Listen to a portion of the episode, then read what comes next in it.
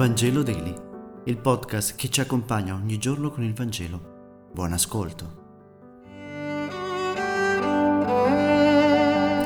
Lunedì 20 marzo, lettura del Vangelo secondo Matteo, capitolo 1, versetti 16 e 24.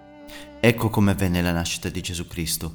Sua madre Maria, essendo promessa sposa di Giuseppe, prima che andassero a vivere insieme, si trovò incinta per opera dello Spirito Santo. Giuseppe, suo sposo, che era giusto e non voleva ripudiarla, decise di licenziarla in segreto. Mentre però stava pensando a queste cose, ecco gli apparve in sogno un angelo del Signore e gli disse Giuseppe, non temere di prendere con te Maria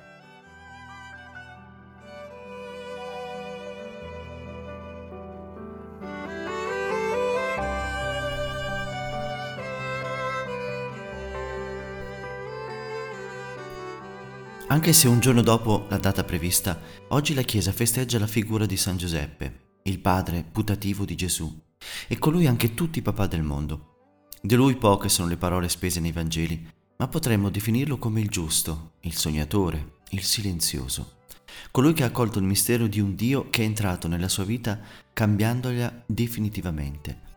La comunità non ha conservato nemmeno una sua parola, solo gesti concreti che hanno permesso a Maria, sua sposa, e a Gesù di essere accolti, custoditi, protetti, amati. Dal censimento al durissimo periodo della fuga in Egitto, alla quotidianità apparentemente insignificante di Nazareth, Giuseppe, giusto, ha posto la sua vita nelle mani del progetto di Dio, abitando fedelmente il ruolo che il padre aveva deciso per lui, quello di, di essere un papà.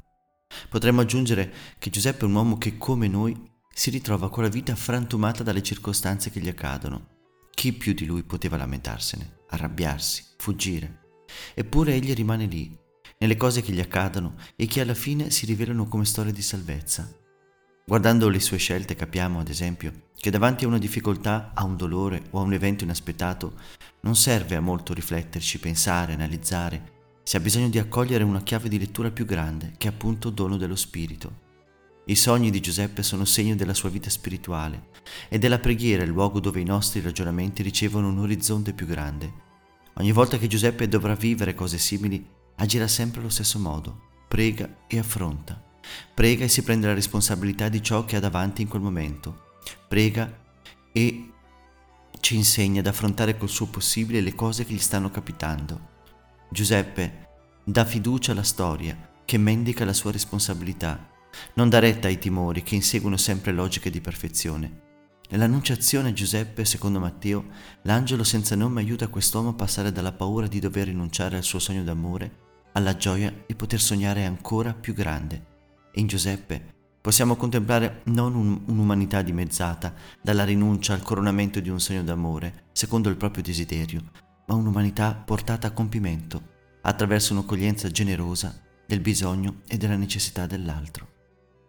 Grazie per aver meditato insieme e se questo podcast ti è piaciuto condividilo con i tuoi amici ed amiche. A domani.